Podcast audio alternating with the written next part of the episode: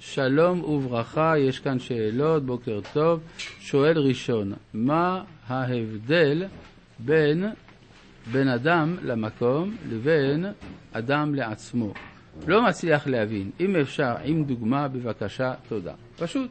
בין אדם למקום, הנחת תפילין, תפילה.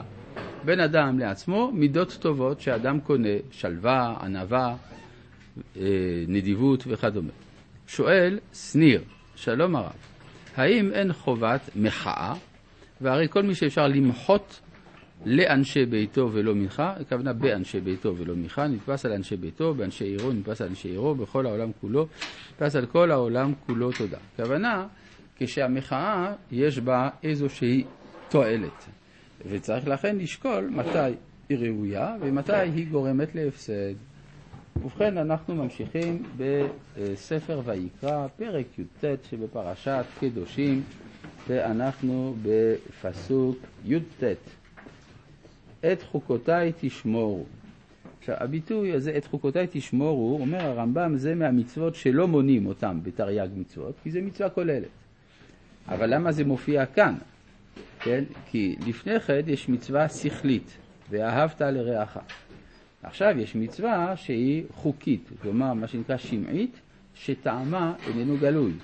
כן, בהמתך לא תרביע כלאיים, שדך לא תזרע כלאיים וגד כלאיים שעטנז לא יעלה עליך. כלומר כל דיני הכלאיים הם מבחינת חוקים ולא מבחינת מצוות השכליות.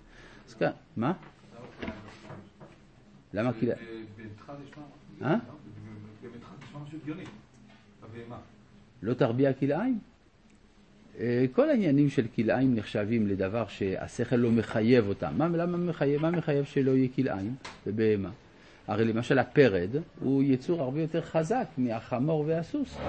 אז דווקא בישבו כלאיים בין הפרד לסוס, אז היה, היה כדאי אולי לעשות פרדות או פרדים, כן? אה, עכשיו, ודאי שיש לזה טעמים, כלומר, כאן אני רוצה להבהיר את הנקודה הזאת. כשאומרים חוקים, אנשים חושבים שהכוונה מצוות שאין להם טעם. שאתה תעשה אותם ככה, וזה לא טוב לחפש להם טעם. זה טעות.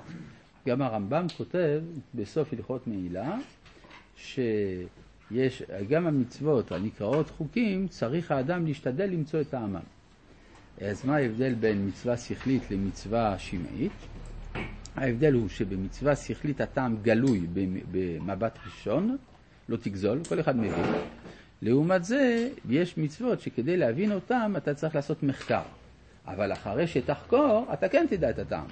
כלומר, זה לא שבאופן מהותי יש מצוות שאין להן טעם, זה לא יעלה על הדעת. אומר הרמב"ם במורה הנבוכים, כשאדם עושה דבר ללא טעם, חושבים אותו לטיפש, אז איזה שבח יש להגיד שהקדוש ברוך הוא יצווה דברים שאין להם טעם? לא יעלה על הדעת. אלא ברור שיש טעם. אלא מה? לא תמיד אתה מצליח לגלות אותו, לא, ואתה לא צריך להתנות את קיום המצווה בזה שאתה תדע את הטעם, אבל ברור שטעם יש. ובכלל זה מצוות פרה אדומה. הרי כתוב במפורש במדרש, שהקדוש ברוך הוא אמר למשה, לך אני מגלה טעם פרה, ולאחרים חוקה. אז זה אומר שיש טעם לפרה, אלא שהוא גלוי למשה, לא גלוי לי, אבל הוא גלוי למשה. אז זה, כאן פשוט זו הערה חשובה, שאנשים יבינו שחוקות זה לא דבר שלא צריך להבין, זה דבר שצריך להבין, אדרבה. את חוקותיי תשמעו. אז פה יש לנו סדרה של דיני כלאיים. בהמתך לא תרביע כלאיים. אז מה, אז למה בכל זאת לא להרביע כלאיים? כי זה עקר. בדרך כלל הפרד אינו מוליד. יש גם צעד של, של כפירה בערך של חלוקת המינים שהקדוש ברוך הוא קבע בראשית הבריאה, ואתה כאן אומר שאתה משנה את סדר הבריאה. יש גם, הרמב"ם קושר את זה למנהגים של עבודה זרה שהיו בימי קדם, שהם היו כחלק מעבודתם עושים ארבעת כלאיים. שדך לא תזרע כלאיים. מה זה לא יזרע כלאיים?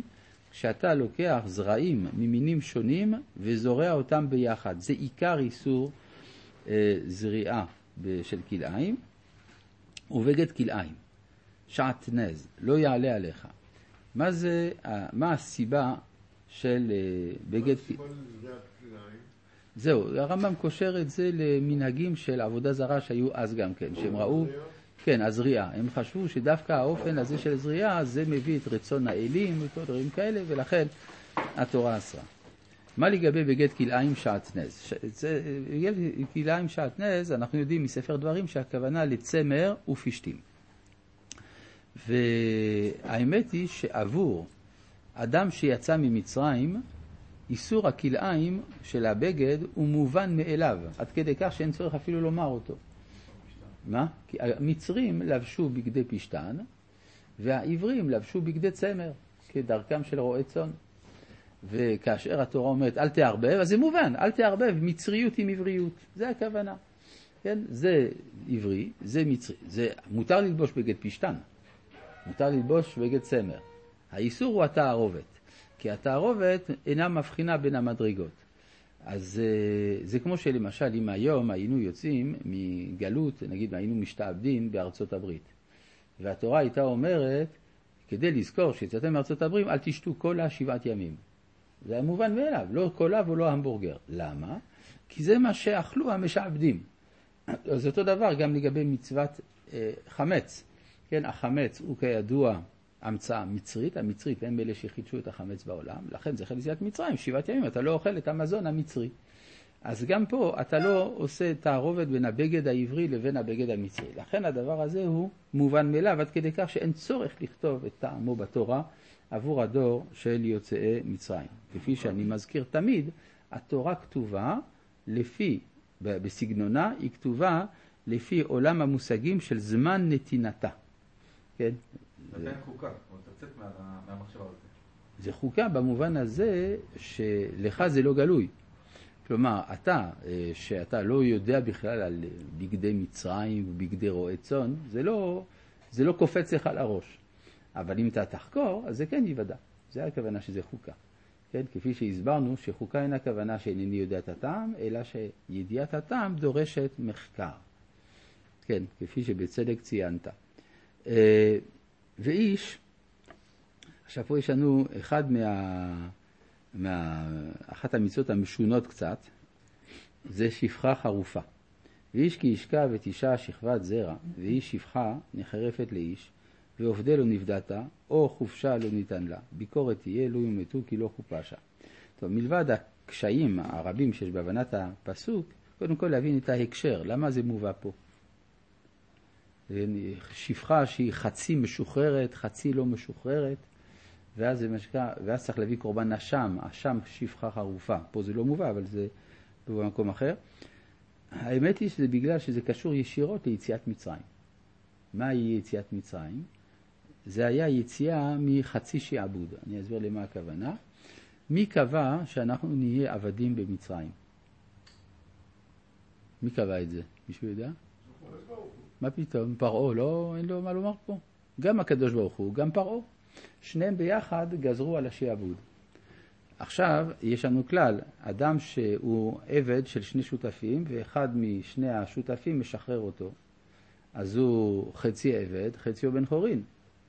אז מה עושים כדי שהוא יוכל להתחתן? כי הוא לא, הוא לא יכול לישא לא שפחה ולא בת חורין. אז לכן כופין את רבו ומשחררו.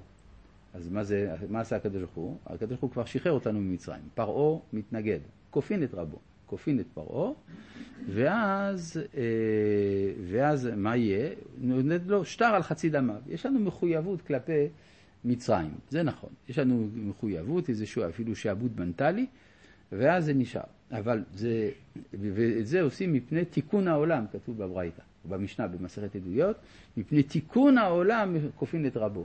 זאת אומרת, מדובר על שחרור שבא לתקן את העולם כולו. אז גם פה, כיוון שהוזכר איסור בגט כלאיים בהקשר של יציאת מצרים, לפי הטעם שהסברנו, אז זה מובן מדוע הדין של שפחה חרופה, חצי משוחררת, מובא דווקא פה. כן. כי פה מדובר על דיני, אה, דיני אישות. כן, ואיש כי ישכב את אישה, שכבת זרע, והיא שפחה נחרפת לאיש. ועובדי לא נבדתה. כלומר, היא כבר הייתה מיועדת לאיש מישראל, אבל כיוון שהיא עוד לא נבדתה, אז היא עוד לא לגמרי אה, גיורת. היא לא, בעצם היא עוד לא לגמרי יהודייה. לכן המעמד שלה הוא מעמד אמצעי, או חופשה לא ניתן לה, כלומר היא לא השתחררה לא על ידי שחרור ולא על ידי פדיון, ביקורת תהיה, לא יומתו כי לא חופשה. אלא מה? אז יהיה ביקורת, זאת אומרת קנס, אבל לא יהיה איסור מיתה. רבי חנניה